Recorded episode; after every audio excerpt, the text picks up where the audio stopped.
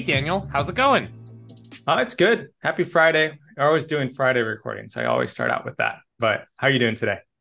I'm doing all right. I was telling Patty uh, and Marcy earlier today that I um, haven't been sleeping. So oh. I got to show uh, Patty what I uh, decided to knit. And then this weekend, last weekend, I took my mom to Olympia, Washington, and we did a weaving class. That was interesting too. So I now I guess I'm going to be a knitter and a weaver when I can't sleep at night. So watch out, Christmas presents. That's all I have to say. You're going to compete with Gretchen for uh, like the top uh, knitting and uh, knitting award for the company. I'll never be at Gretchen's level. I'll just be. She's amazing. All right. Well, should we kick off this uh, episode?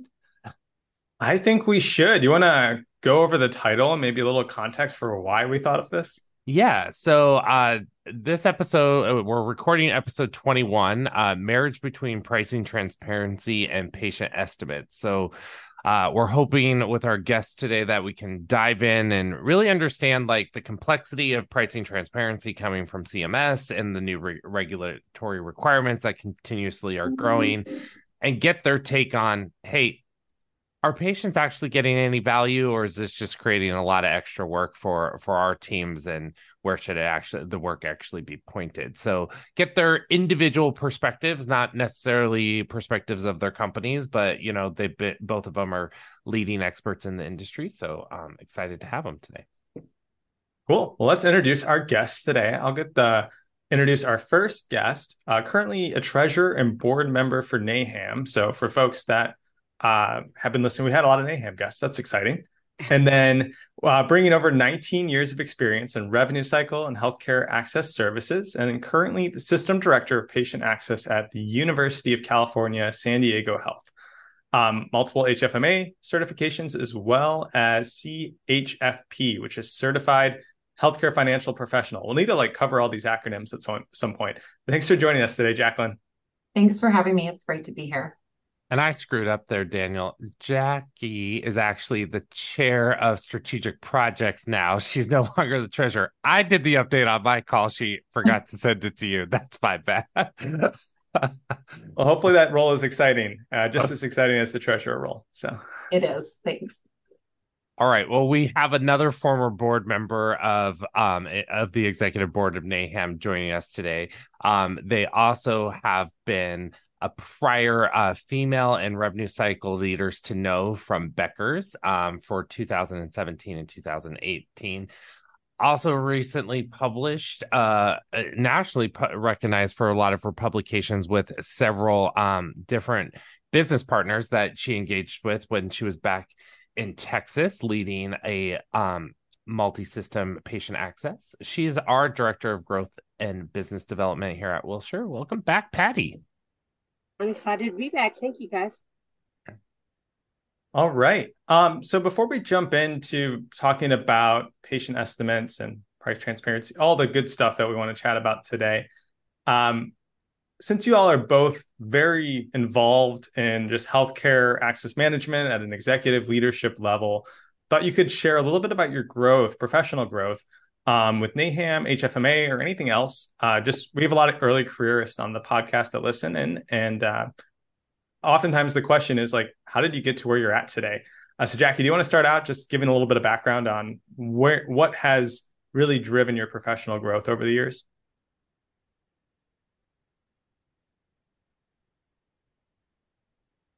Sorry, I was like, we stumped her. No, you didn't. But I'm like making sure I'm reading the right call sheet because I didn't see that on mine. Oh, yeah. Just F Y I, I thought we were talking about NAHAM and H F M A. Yeah, yeah. And how is it? How has it impacted your growth? Oh, got it. Okay. Yeah. Clearly, I need to finish drinking my Starbucks coffee that I have not finished drinking today. That's okay. Or it was I think the blue we're... shot that I got twenty minutes ago. Could be the combo. It's probably the combo. Um, yeah, so with my professional growth and being part of both associations at NAHAM and H F M A, um, they're well-known professional associations supporting access services and healthcare finance. Um, being a member of NAHAM has allowed me access to their many tools and resources to patient access. Um, I've been able to grow as an access leader by staying up to date with different industry trends, ensuring operations are meeting key performance indicators. Um, and the access keys, which is a series of thirty-five K P Is um, that measure how well front-end departments and staff are doing across different domains of patient access, is one example of really the many benefits from NAHAM. I think with H F M A, I've been able to continue to grow professionally by learning how revenue cycle as a whole um, really works, and then the impact that my front-end operations has over the ever-changing healthcare environment. Um, I think the networking benefit is amazing. Being a part of these associations has helped me personally build connections with others in similar roles. And oftentimes I'm really able to reach out to them, pick their brain, um, which is always nice to have a team of experts available when needed. So, yeah. Hey, Jackie, what type of um, certifications have you been, you know, have you seen as you've grown as a professional? That kind of, where'd you get started with the certification realm? And, you know, was it more NAHAM or was it more H F M A? And then kind of that progressional growth, you know, I, I we know that you have your C H F P from H F M A, and that's kind of the all encompassing hard one to get. I have yet to pass the first test, sadly. Partially because I don't study long enough, but but uh, we know that's one of the harder ones to get. So, you know, what was kind of your growth to get to that point of getting that certification that now you have to maintain through, you know, getting continuing ed credits? Yeah. So with I started with NAHAM, to be quite honest, right? I was patient access. I was really trying to master that trade of patient access. And so NAHAM really encompasses everything front end. And so um, I started with my C H A. So they offer two different certification programs. One is your C H A, which is the Certified Healthcare Access Associate. Um, and that's more for um, front end associate levels, those without direct reports. And then I moved on as I became a leader in access services with direct reports and took my CHAM, which is the Certified Healthcare Access Manager.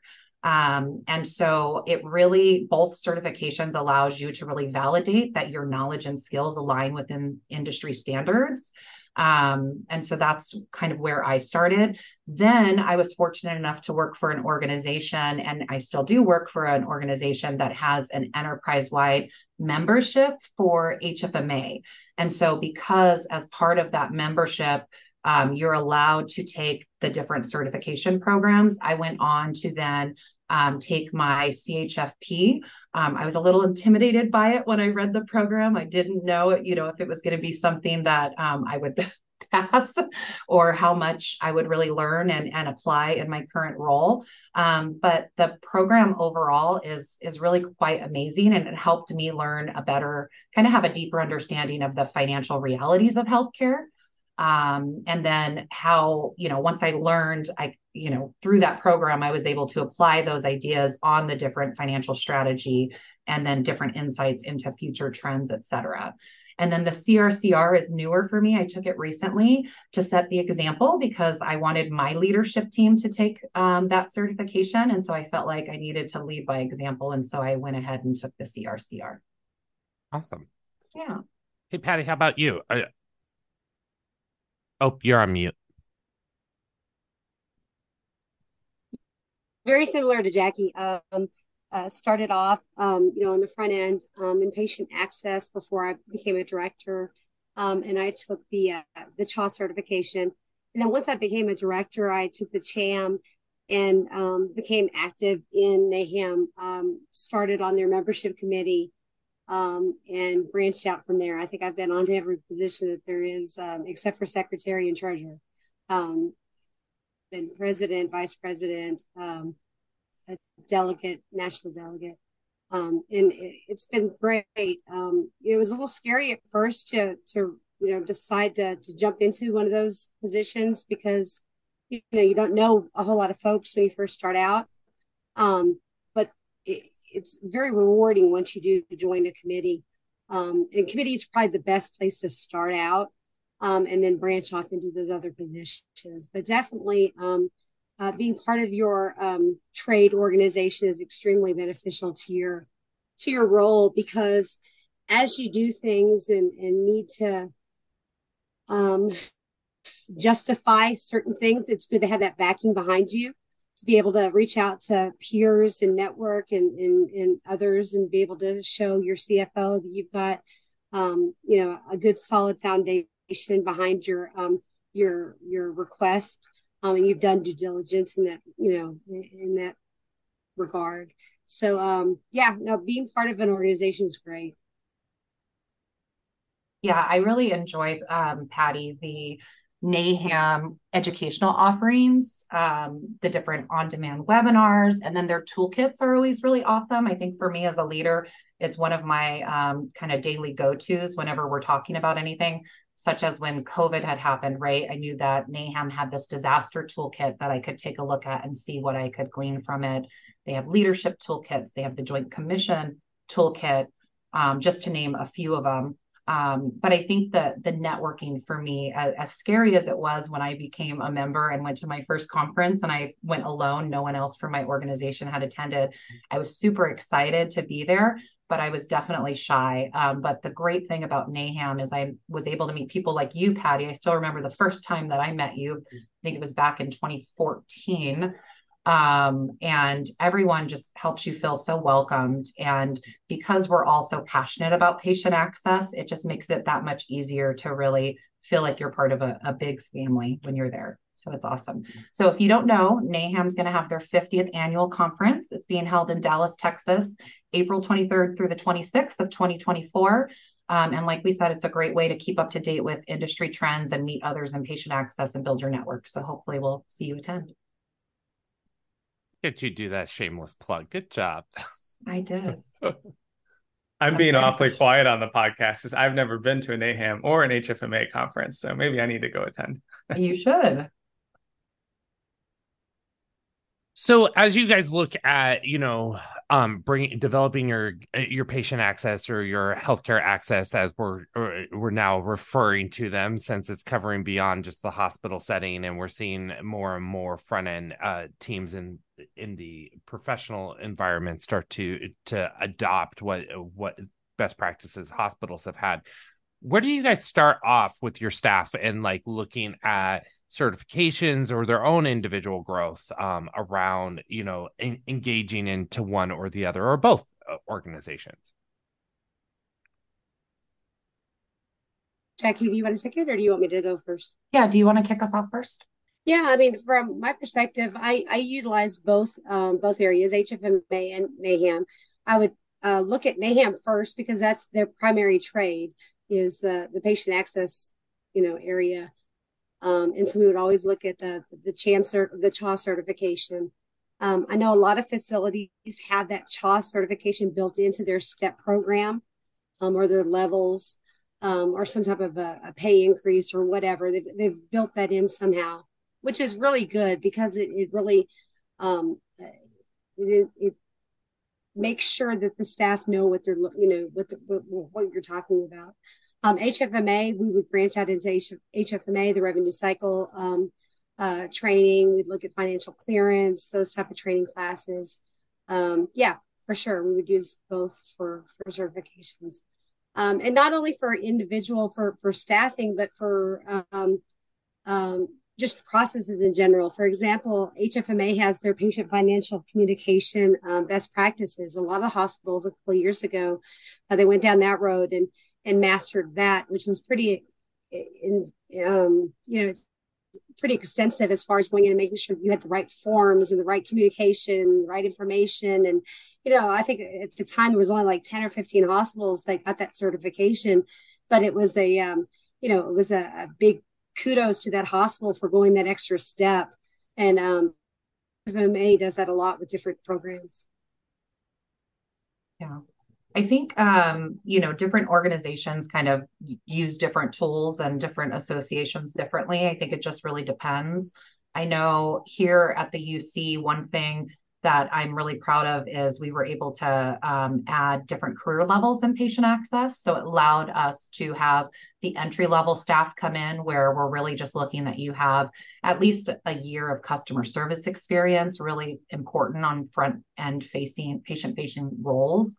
Um, and then we do have requirements, you know, as you move up the career ladder. So if you're like a level three, as an example, you know, we'll want to make sure that you not only have um, similar experience with the same size organization and type of healthcare organization, Um, but we will look to see if you have any types of certifications. And so typically for front-end roles in patient access, the C H A is definitely one of those that will push your resume to the top, um, as well as, um, you know, if you have an undergraduate degree or any type of college experience.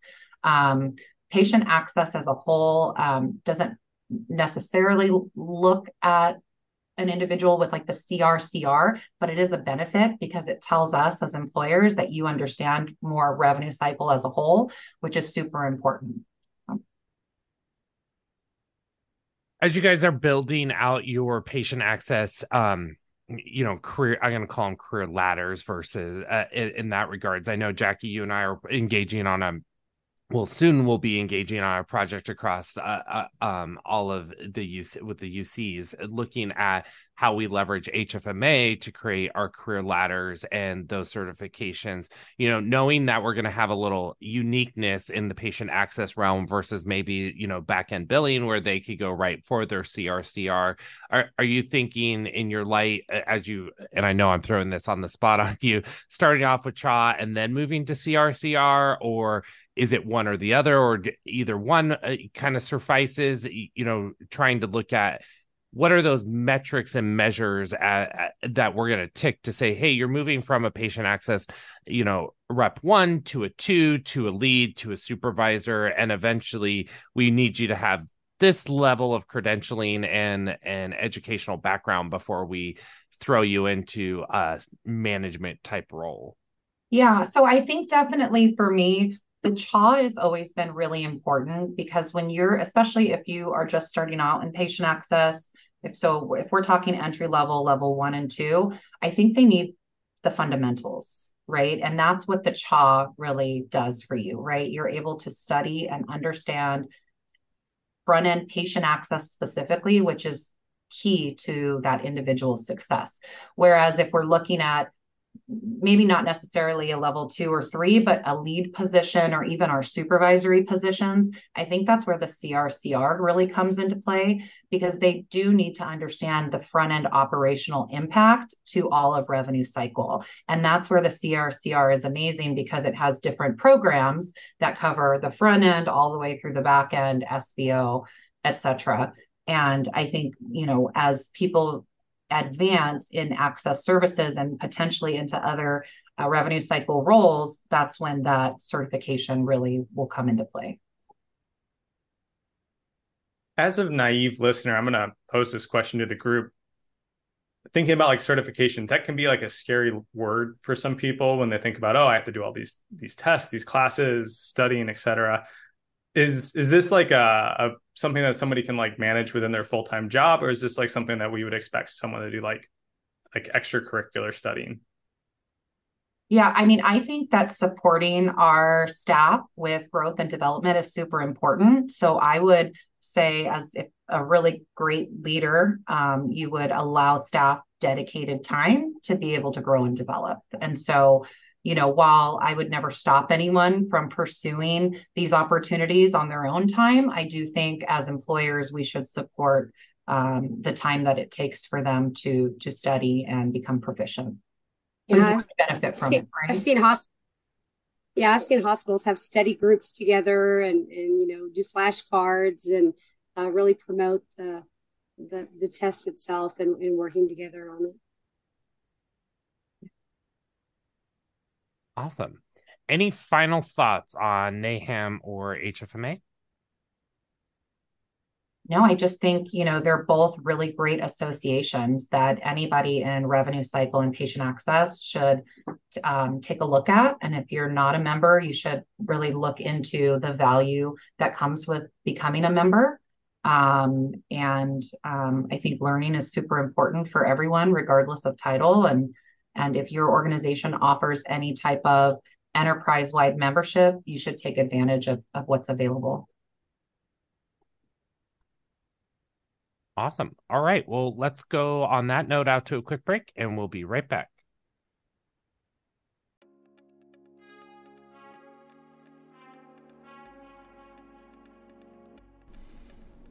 At Voluware, we help healthcare organizations streamline prior authorization submissions with one platform, helping you simplify, connect, integrate, and automate each part of the process.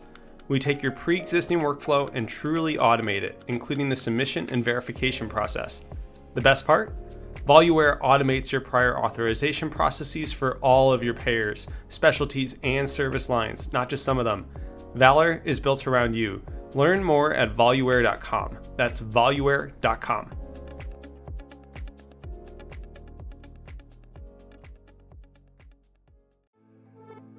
Are you ready to unlock the full potential of your medical coding team? Look no further than Adeo Technologies, the leading provider of medical coding productivity solutions. With Adeo's Gemini Solution Suite, medical coders are empowered and complemented with cutting-edge tools and technologies. The Gemini Coder platform, Gemini AutoCode, and Gemini Coding Assist solutions work seamlessly together, creating efficiency and improving accuracy in medical coding. Say goodbye to tedious manual processes, cheat sheets, and memorization, and embrace the power of workflow improvements, artificial intelligence, and predictive coding. At Adeo, we believe in the collaboration between medical coders and artificial intelligence to create coding capacity that makes human coders more valuable to their healthcare organizations. Visit our website at w w w dot adeo dash tech dot com. It's adeo dash tech dot com to learn why we love coders and how Adeo Technologies is transforming medical coding productivity one claim at a time.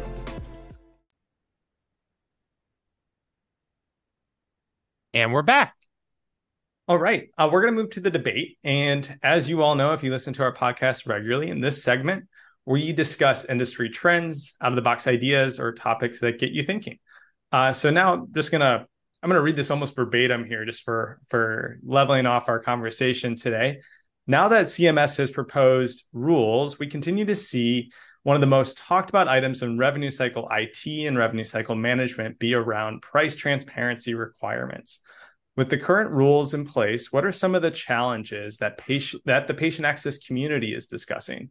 Um, I'll open that up to the group, but just thinking like patient access, price transparency requirements, what are maybe some of the, the big key callouts that we're thinking about uh, just in the recent proposed rules from C M S?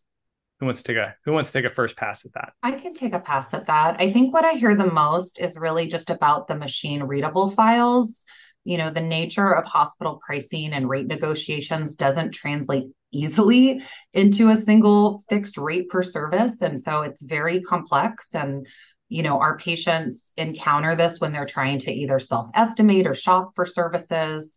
Um, also, I think it's important to note that oftentimes, you know, the file, it, it doesn't include the professional fees, such as like physician, radiologist, anesthesiologist charges, path fees, um, and patients don't always understand their health plan specific benefits or their out-of-pocket costs. And so overall, the patient access community you know, wants to provide transparency. Um, but really what I often hear is it's more accurate to have trained healthcare access staff create the estimates um, versus the patients trying to read the file or creating their own shopper estimate. Um, and honestly, I feel, and I've heard this from some of my other colleagues, is we'd really like to see, um, you know, the health plans have more responsibility in having to provide transparency to patients and not just the organizations themselves. Yeah, I agree. I think that there's, you know, I think everyone's trying to do a good job um, with price transparency. Um, I think there's a, estimates is the big player in this too, is making sure that that estimate is correct um, and getting that information to the patient. Um, but yeah, I agree with everything you said there, Jack. Um, you know, we're we're trying to get there. I just don't think we're there. Yeah, I I, th- I agree with you guys. I think that, you know, we're all uh, organizations are intentionally meeting the intent of right. the law, right? And the law is to, in that regards, post your charge master, post where what is your machine readable file post what are your top payers and what's your negotiated contract rates. And I think that we're all a little like a little still leery on that component of it, because, you know, while it's transparent, intended to be transparent for patients, it's not the patients necessarily leveraging and using that. It's health plans leveraging and using that, from our experience of looking at it, you know, from a provider standpoint, and saying, oh, okay, well, this is your negotiated rate with payer X. So now payer, I'm payer Y, and I'm going to want that same rate because it's a better rate. But what they're not factoring in is how many covered lives is our organization anticipated to get from you? Do you have a direct where we're maybe your only, you know, um, uh, your primary only in network in that space? And, you know, you're getting a better rate because of that, um, that type of deal. So I do think that that lends to open things up. I think pricing transparency, and, you know, when we look at it and associate it even with the balance bill, and I know I didn't bring this up in our prep call, but even with balance billing of like saying, hey, if you're an out-of-network physician group practice or anesthesiology practice, and you're providing services at an in-network, you now have to take an in-network rate. I think that's the right thing for the patient, right? That's saying, hey, you're going to process it as an in-network rate. You're going to figure that out. The difficulty of that is on the provider side is, what is an in-network rate when I'm out of network, you know, and how do I calculate that? Is it an average of it? And then am I negotiating that? It, I can't do single case agreements for every single account. That that becomes tedious and manpower hours. So I think from a transparency perspective, it puts a lot of things out there for all of us to say, yeah, we do want to provide this information to patients, and we want to do it where it can be self-service, especially for, you know, your Gen Zs, your millennials, the people who want to self-service and are accustomed to that. But at the same time, we've not educated the public and the consumers in what are C P T codes, what are diagnosis codes, what are the appropriate pairings of that. Um, What's layman's term t- technology of that? You know, what we're all we're required to do is here's our, you know, our procedural code and the C P T code, and here's what we call it. But there is no convention saying, hey, you have to use the Medicare, you know, layman's term or the Medicare short description or primary. And and then what happens when it's just a flat, you know, surgical level? That means nothing to a patient, because then you have a surgical level out there and they're looking for that procedure, right, in your list.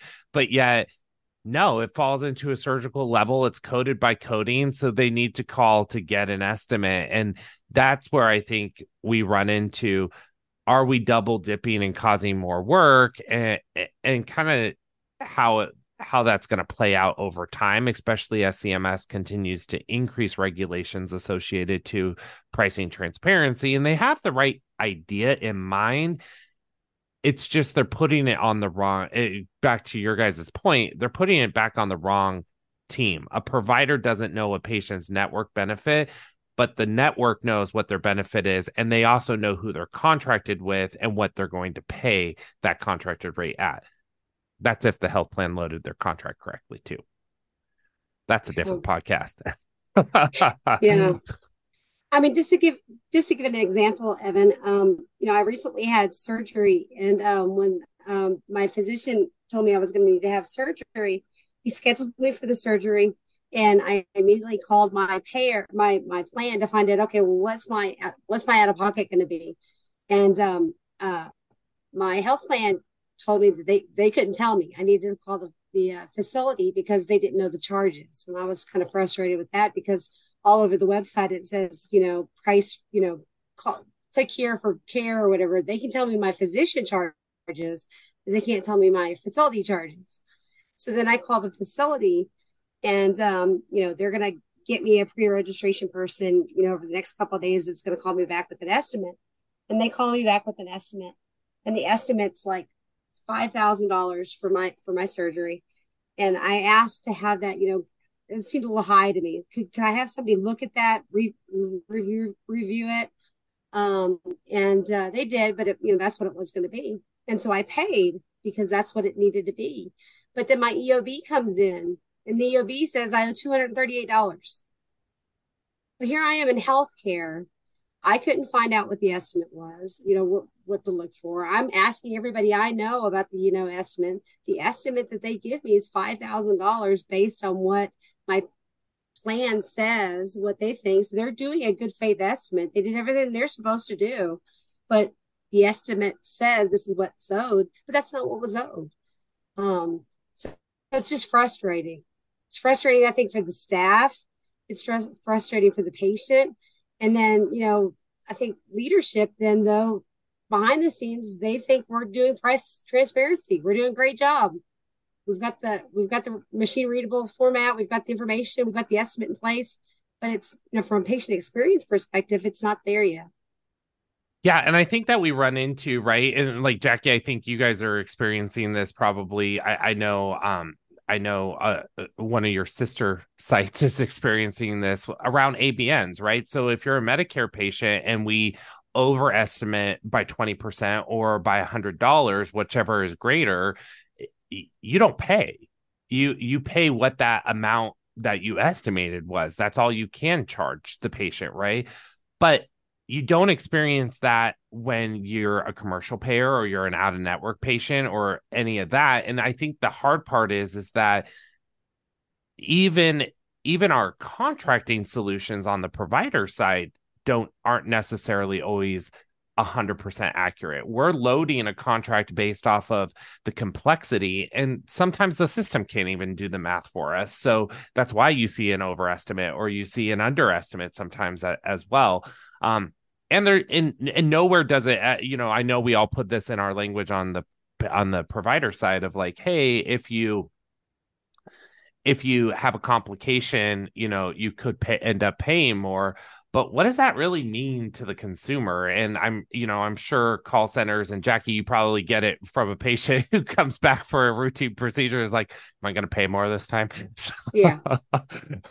Yeah, no, I think, you know, my staff, you know, some of their frustrations that they've articulated to me is really, you know, they work really hard to create these estimates, or we have the system creating these estimates. We've done a lot of build, right, over time and validation to make sure they're accurate.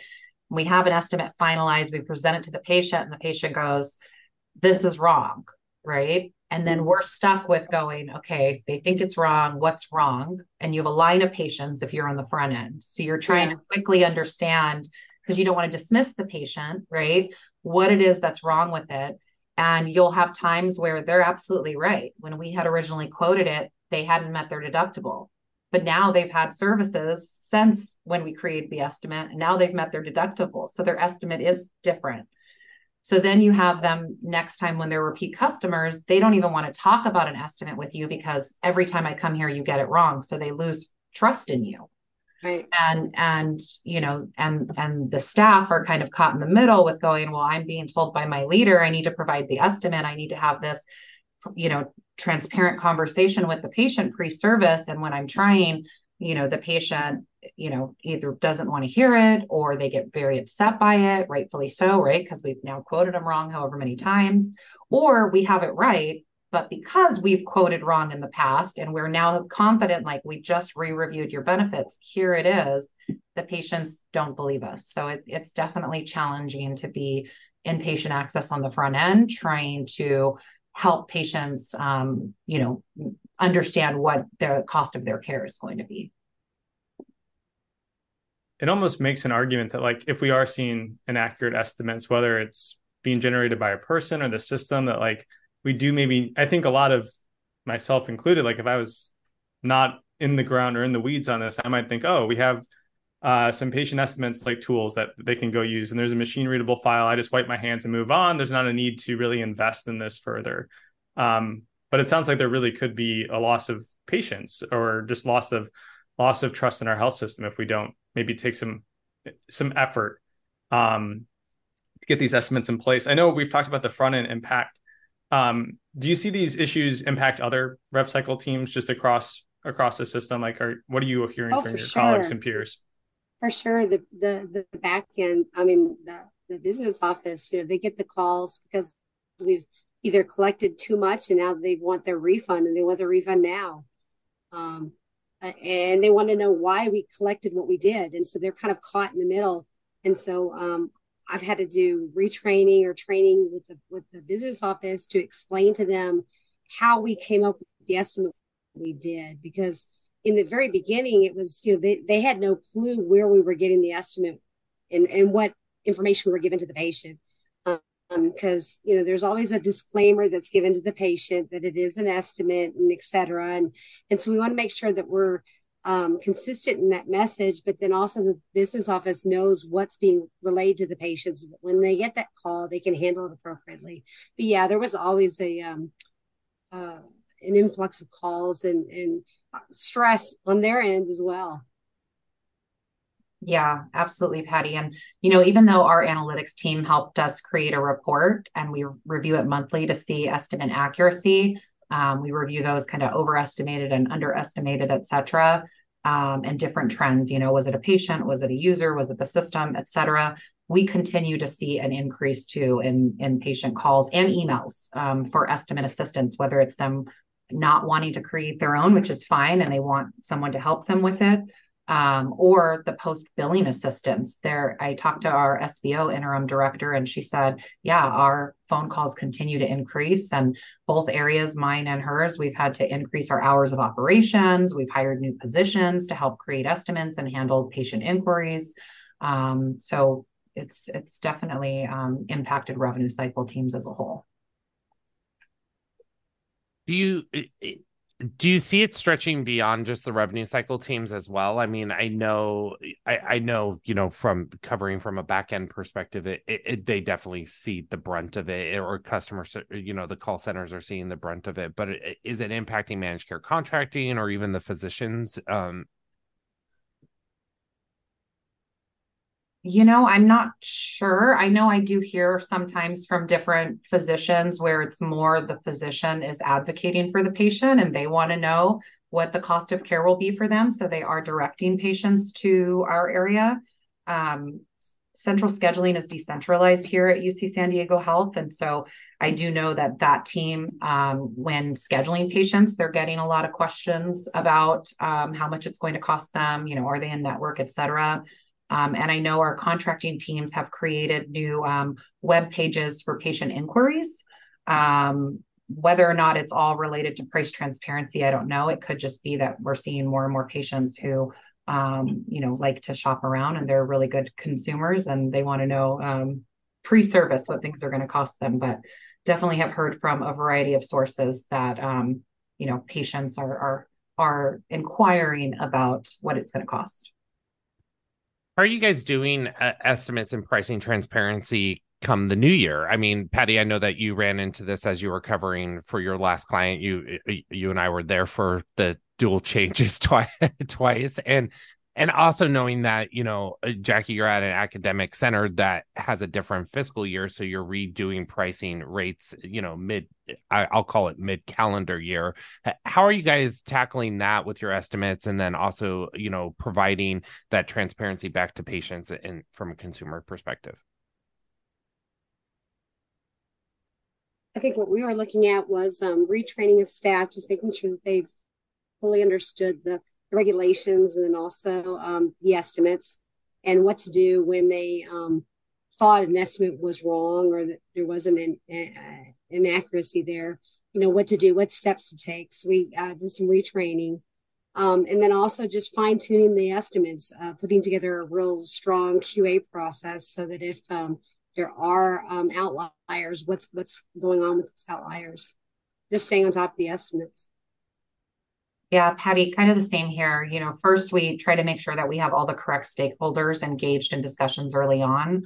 Um, as you mentioned, you know, making sure that staff are trained and up to date on the different regulations, that they understand clear escalation pathways to take, um, which is always important. Um, and then, you know, I, I think we made a commitment that as frustrating as the price transparency legislation is, that we need to continue to remember that it's the right thing to do for our patients and for their experience. And, you know, we really want to make sure that even if we have to go above and beyond the rule of law here um, to make it meaningful for them, that that's what we're going to do. So we're going to invest in continuing to, to do what's right for our patients and, and make sure that their uh, information we provide them is as accurate as possible.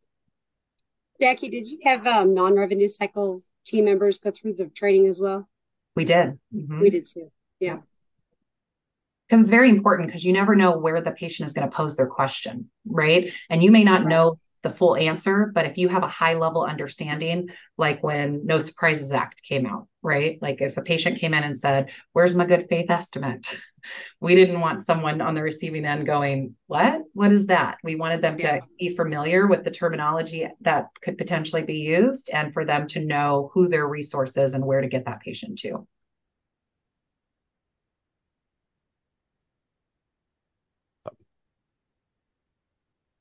What are some of your guys' final thoughts on how organizations should, you know, prepare for the changes with the new rules coming up, especially since they're just proposed still? I think there's still a big disconnect between um, uh, where patients can get the information. So they can get the information from the machine readable um, uh, information. They can get it from estimates. They can get it from, you know, the No Surprises Act. They can get it from the transparency. It's all these different areas, but they're not tied to one another. So they're not feeding the same information. So there's, there's room for error. Um, so I think that we've got to get on the same page and make sure that we're giving the same estimate, regardless of which, where the patient's getting it from. Yeah. And I think for us, you know, obviously we're going to wait and see if anything changes, because oftentimes things change or get delayed, but, um, you know, we're ready to take action if we do need to standardize, um, you know, how the information is formatted for our patients to be able to hopefully better understand what they're looking at. Um, and so we're, we're, we're patiently waiting just to, to see what happens, but we are starting the discussions now just to make sure that we can hit the ground running when it becomes final. Yeah, I the proposed rule, I put a quick presentation together for one of our clients, and it's fifteen pages of slides, like outlining what recommendations they need to have, where do they need to make modifications. And really, it, the changes aren't really helping the patient at all. It's actually potentially going to add some additional confusion. Um, and, and it would be nice to see. I think the biggest part of the proposed rule is there is language now to start to push back on at least the managed care, Medicare and um, Medi-Cal or Medicaid, or in Jack, in your case of California, Medi-Cal, like required uh, some additional requirements there. Um, you know, I think balance bill, the balance billing laws within the state le- level actually provide a little bit more in the transparency and estimate realm. I think um, better language of the intent than I think what some of the federal um, intent is right now. So um, it would be nice to see them adapt some of the state information and then the ease of it as well. So do we need to send you to Washington, Evan? Get you in front of Congress? No, no. Go lobby was- for uh, for some change. I am not a good lobbyist. Ask Patty. I just speak my mind and run. Runs. Yeah. All right. Well, let's take a quick break and we'll be right back. There are thousands of medical offices and facilities across America, each navigating through changing regulations and reimbursement models while striving for positive patient experiences and outcomes. A common element in each of these facilities is patient access, the front line of both the revenue cycle and the patient experience. Though diverse in facility size and geography, patient access professionals unite around a common purpose, enhancing the overall patient experience to increase patient satisfaction and outcomes. Through it all, one organization is there to educate, connect, inform, and pave the way toward the future of patient access. The National Association of Healthcare Access Management recognizes the changing role of patient access professionals and their increased importance. And we're back. All right. Uh, just to wrap up today's podcast, we're going to transition to the Wilshire Lab. Again, no direct questions from listeners. So if you're a listener out there, please let us know if you have questions or topics you want us to cover. But uh, just to have some fun with our guests today, want to get to have our listeners get to know a little bit more about you and get some advice. And so just uh, pose a question. What is one major professional accomplishment you are most proud of? Patty, do you want to start us? Oh, um, sure. I would say that um, my um, biggest professional accomplishment that I'm most proud of would be um, of centralizing a pre-registration insurance verification department. I did that back in um, early days of two thousand six, two thousand seven. So it was before centralization. Um, and so uh, that was a big initiative. Had to centralize it, take all the uh, folks from hospitals, and um, you know, that wasn't very politically, uh, uh, people were not happy, um, but um, it was a good move. Um, and uh, we were able to uh, centralize and, and really do some really wonderful things as a result of that. So that, that would probably be my biggest accomplishment. All right. So for me, I mean, I have a similar story there, but I think mine is really more of my personal accomplishments. So I'm most proud of earning my master's degree in business administration. Um, I'm the first person in my family to attend college. Um, and I did so while working full-time and raising three small children. Um, it really helped me kind of realize my strength and my determination, that when I put my mind to accomplish something and you work hard, that anything is possible. And so professionally, it's really helped me address, I feel, more complex business challenges and to enhance my marketability. Um, and I'm very proud to have received my graduate degree overall. Um, like Patty mentioned, um, I've had the opportunity to work at various organizations, and I also um, helped centralize or create an authorization team um, based on denial findings. And so being a um, new leader, um, it was my first management role. Um, it was, it's something that I still look back at and I think, wow, you know, if I didn't have the, the, the fundamentals that I learned throughout going to college, I don't know if I would have been able to, um, to do any of that. So very proud of that. So as we stick with the early careerist theme here, um, what's one piece of advice that you would give an early careerist for their own professional growth? I think for me is really to think of yourself as a lifelong learner. You know, make it your goal to learn something new, um, which will help you reach any professional goals you have for yourself. And really to remember that employers are often interested in seeing that you're open to listening, learning, and growing in the role. And the more that you learn, the more of an asset you will become to your employer. Mine's more like a networking, uh, making sure that you Um, develop those connections, network. Um, you don't always have to uh, reinvent the wheel. Always reach out to others, uh, share best practices. Um, you know, don't keep things internally. Just be sure to share and always reach out to folks. Um, uh, I think that's been probably the, the biggest benefit of my career is is just networking and just having all the uh, the connections that I have. Just being able to reach out to folks, and, and I think anybody understands. Realizes that they can reach out to me today and ask for something, and I'm going to, re- you know, respond back with something, because it's just in my nature. That's what I want to do is, is figure out, you know, um, the, the answer to their problem. Okay, Daniel, before I let you wrap us, wrap us, what's your most major professional accomplishment? Because you bypassed this. I went back and listened to the original episode. We asked each other these questions. So. I got off the hook. I didn't realize. Ah, uh, let's see. Um, I don't want to take a cheater answer. I mean, I did not go to school to work in healthcare. That was like um, not something on my roadmap. I went for economics, thought I'd do like banking, finance. And it was like, I, I remember I had a six month gap because I graduated early. And so I, the only place that was hiring at the time was Epic. Like, who hires in February? And they hire apparently every month. So I was like, I'll do this for a little bit. And I'll move on and go back to finance. And I think it's like, what, eight years later, and I'm still doing this.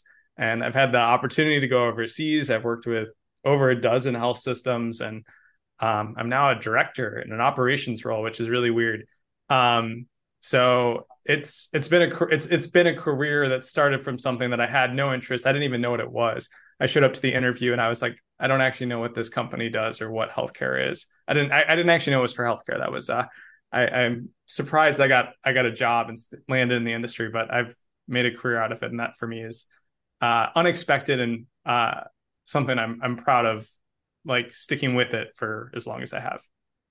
And you do a great job. Like Daniel asked some amazing questions to Patty and I even stumped me this week. I had to go phone a friend from on one of his on where he's filling in as an interim director. So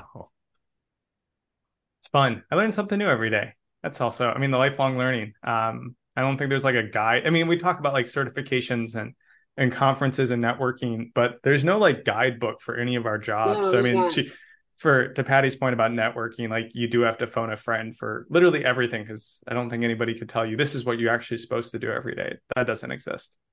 Yeah. Well, right. Should we wrap up here? Sounds thanks good. For, thanks, uh, Jackie and Patty, for joining us and for season two, episode twenty-one. Wow, that's so many episodes. The marriage between pricing transparency and patient estimates. Uh, for folks who want to reach out to you, the network, or just, I don't know, chat, grab tea or something on a Zoom call, uh, what's the best way to to reach you? And that can be any medium. Jackie, what's the, what about you? Sure. So you can email me at j d jordan at health dot u c s d dot e d u, or you can find me um, on LinkedIn as uh, Jackie Jordan.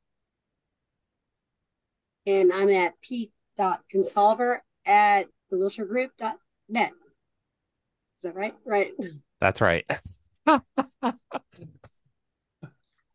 right. Well, I think that's it for us today. Uh, and a uh, quick shameless plug. We would love to have you. We're playing season three. Uh, we'd love to get more listeners to actually um, join us on the podcast and share their thoughts about revenue cycle and healthcare I T and where we're headed. Um, so if you would like to, please reach out to us at uh, the Wilshire Podcast at the wilshire group dot net. And that's it for us today. Bye-bye. If you liked today's episode, continue to join Wilshire Wednesdays. You can follow us on LinkedIn or Twitter at Evan underscore Wilshire. Daniel can be followed at Daniel underscore T W G. Wilshire Group at T W G Health. On Facebook at The Wilshire Group, or on Instagram at Wilshire I T Revcast. Remember, if you prefer to watch, come check us out at the Wilshire I T Revcast YouTube channel. If you have an inquiry, want to share your thoughts, or get additional information on today's episode, email us at Wilshire Podcast at The Wilshire Group. The best way to support this podcast is to review, rate, and subscribe. See you next time. Bye-bye. The Wilshire I T Revcast is hosted, produced, and engineered by Evan Martin and Daniel Bianchini. It is executive produced by Gretchen Case, Hank Smither, and Spencer Thielman. The Wilshire Group. Experience you can trust, results you can count on.